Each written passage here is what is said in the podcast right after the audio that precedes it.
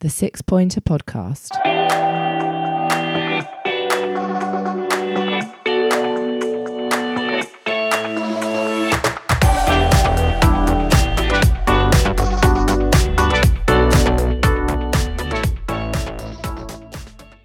Hello and welcome to the Six Pointer Podcast. Post match reaction to Crystal Palace's 1 0 defeat at home to Chelsea this afternoon. Uh, I'm here with my brother, Luke. How you doing? Evening, Matthew. Yes, apologies in advance to listeners for the sound quality of this one. My fault, I forgot the mic, so we're doing this old school straight into an iPhone. Um, hope you enjoy the uh, ambiance. Live from the Bridge House Tavern in Penge, Delamere. Uh, so, yeah, at Six Pointer Podcast on Instagram and Twitter, as always. Follow, like, share, tell a friend, tell a friend, get involved. Thanks to everyone who's messaged us in the last couple of weeks. Sorry for the uh, lack of pods. What's, what's been going on? No excuse, really, just haven't bothered. Yeah. So, and life, and life. Things, things have been happening, so you know. So look, Palace made a couple of changes coming into the game today. Nathaniel Clyne came Against in. Chelsea. Thank you. Nathaniel Clyne came in for Joel Ward. Uh, Jimmy Mack and Cheikh Kouyaté both came back in today. Uh, solid centre midfield pair in there. Um, apart from that, those are then changes, right? I think so, and interesting that uh, we went with a, a false nine situation. I think it was up front. I think Wilf was playing for the middle with Ayew and um, Schlappy. Uh, and, and Olise tend, tend to swap, didn't they, between the two uh, on the wings. Sometimes Olise was behind him, sometimes it was Schlupp. So interesting that, that we went for that. Um, yeah, so I mean, look, I thought first half we were. Well, we matched Chelsea. I didn't, I didn't Yeah. think Chelsea were very good at all, if I'm honest. I don't know if we matched Chelsea or Chelsea were just shit. It was was one of those where Palace kind of went in at, at the half time break feeling confident of coming out in the second half of doing something, right? Because we always um, we always say and we joke, but we're half serious as well. We are a second half team, and um, yeah, we kind of nullified Chelsea in the first half. I felt both sides had chances. I mean, Wilf should have scored before half time. You were queuing for a drink at that point, weren't you? Missed that one, didn't I? Yeah, apologies. I can't really say much to that, but that was probably the best chance of the, of the first half, was it? I, I, well, from a Palace perspective, certainly. I think Chelsea had a, a couple of chances, but nothing of note, really. Um, yeah, and, and, and Palace kind of hard done by, really, to, for to Wilford not to finish it 1 1 with the keeper with probably, what, a couple of minutes before the, the half time break. But yeah, I, I think I'd probably agree with you. Didn't think Chelsea were up to much first half. Saying that Palace were pretty average as well. So half time nil nil was a was a fair uh, fair outcome. I think I said to you the whole sort of false nine or, or sort of no striker, if we're, if we're not considering Wolf as a as a striker, as it were.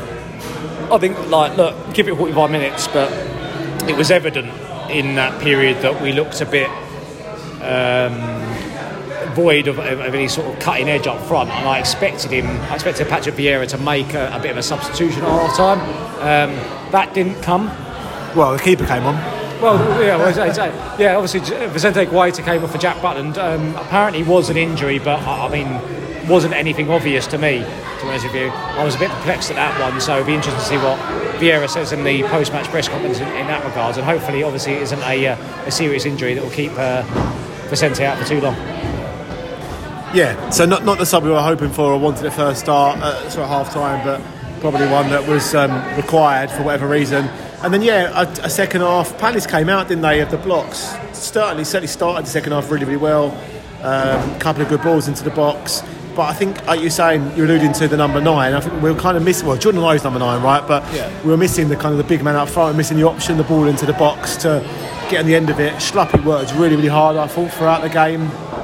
I thought Wilf huffed and puffed. That wasn't one of his better performances. Ayew as well was always very industrious. I thought. Yeah, and, and Olise kind of got on the ball, but maybe didn't do too much with it. So it's kind of for me, it was um, they could have done with bringing the Mateta on with about 20 minutes to go rather than 60 seconds to go.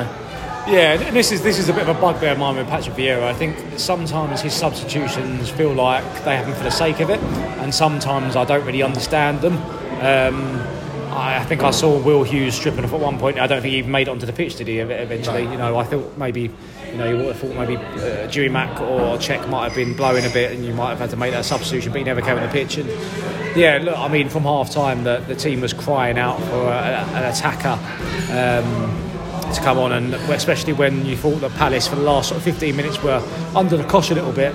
Chelsea came into the game and obviously got their goal, which was disallowed for offside, which quite ridiculous if I'm honest, millimetres and that. Well, based on what we saw on the big screen, yeah, it looks like a fingernail, didn't it? And I think you were having a wee at that point, but um, it was number eight who just came on for them, whoever that was. Uh, great ball through to Lukaku and a good save from uh, Jack Butland and a tap in from um, whoever it was uh, in the Chelsea. But uh, yeah, I, it was probably undeserved if I'm honest. So I was quite pleased that the, the, the goal got chalked off. But yeah. I, with Mateta coming on, what were we, two minutes t- towards the end, I think, something like that. Yeah, we were crying out for it earlier, and as I said, Vieira's substitutions they don't often make sense to me, and maybe that's a sign of an inexperienced manager.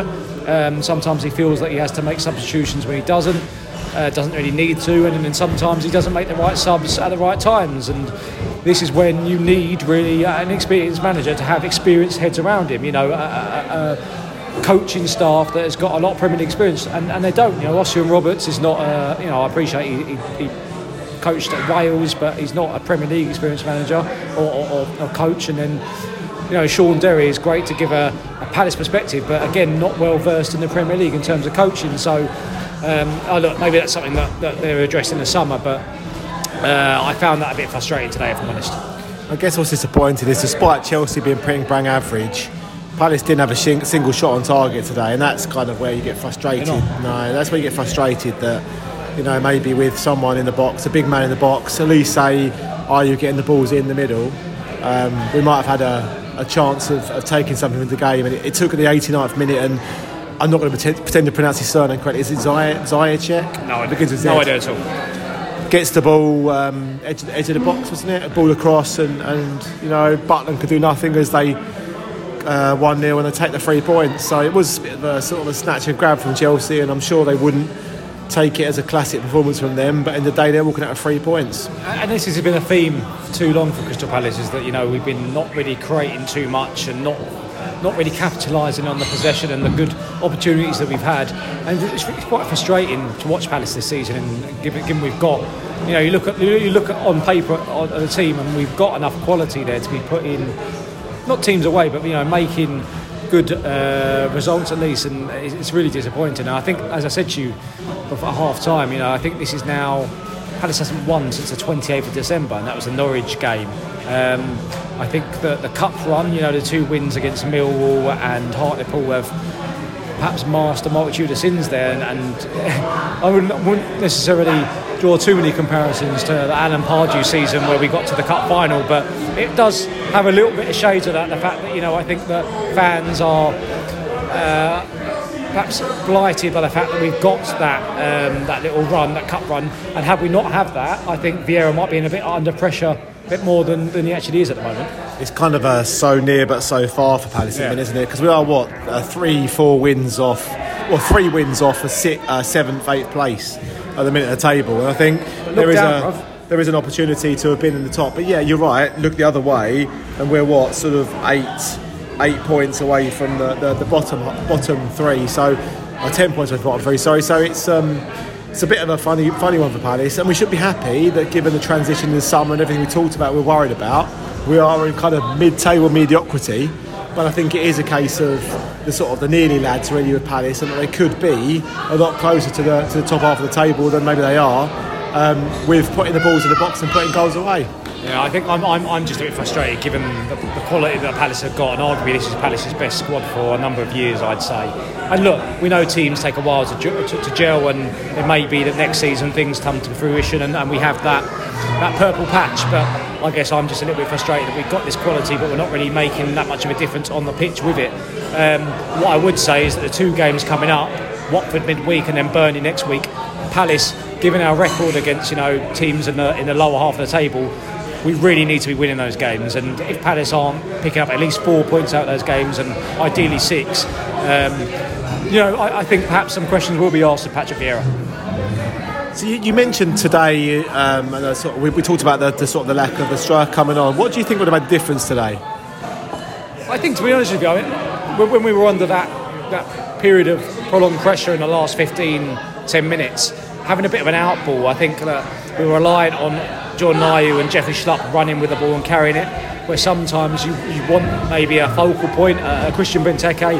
But odds on it was six foot three himself. Um, you know, Jean-Philippe Mateta is six four. Tekers, I think, is a six four. You know, I think something just having a, a recognised striker and someone who not only could get on the ball end of the crosses that Olise and other people were putting in there, but someone just to relieve a bit of pressure, hold the ball up maybe would have made a bit of difference today. Um, and that's guess that's where my frustrations lie. The fact that we didn't make that substitution a bit earlier. So a couple of games, big games coming up. Huge games. Teams in the bottom half of the table or bottom sort of relegation battle. So Watford on Wednesday night away. Return of return of well not return of Roy, but you know return game of Roy, and then um, uh, return of the Roy, and then uh, Saturday next Saturday Burnley at home. We've got to be looking for six points. Yeah, like I said, I mean, given that Watford's an away game, you could potentially uh, allow four points out of those two games. But yeah, we, we need we need to be aiming for six really. Um, and look, if there's a scenario where we don't we pick up any less than four, I think there will be questions asked. If I'm honest, um, because given those teams are below us, they can really make some headway on us. And I think Roy got his first win today, didn't he? As Watford manager, was it one one 0 Was it against Villa away? That's that's a really good result for them. Um, and look, we could be sitting here come next Saturday, given Burnley's 3 0 result uh, of Brighton. You know, that Palace are now only a few points. Uh, our cushion has gone, you know, between these teams, and that's when I'd start to worry. So, you know, really important that we pick up some, some, some really good points against these teams for me. So, look, as always, we try to stay positive, almost and upwards. How are we getting on the t shirts? They're in production, I would say. Uh, please do keep getting in touch and let me know what sizes you want because they are being ordered. Um, thank you for those that have been in touch and, and, and let me know about your sizes. Uh, unfortunately, Anders, the uh, XXXXL is not in stock, so we'll have to uh, see if we can source that from elsewhere. But uh, in all seriousness, though, uh, yeah, uh, thanks for guys for getting in touch. And uh, I've actually been quite overwhelmed by the, the number of. Um, orders that we've had in. It's it's been very touching, um, and yeah, hopefully we'll be able to get these orders out with you in the next couple of weeks. So uh, stay tuned for that. So stay stay tuned indeed. Uh, don't forget checking out at Six Pointer Podcast, Instagram and Twitter for updates on all Palace things, all pods. And, all, t- and all t-shirts um, and yeah big thanks to everyone who does get in touch we do appreciate it um, look we're going to leave you at Bridgehouse Tavern Penge we're going to finish off our Guinnesses before we head home um, as always at Six Pointer Podcast. As always, up, up the, the palace. Up to palace. Up the palace. The Six Pointer Podcast.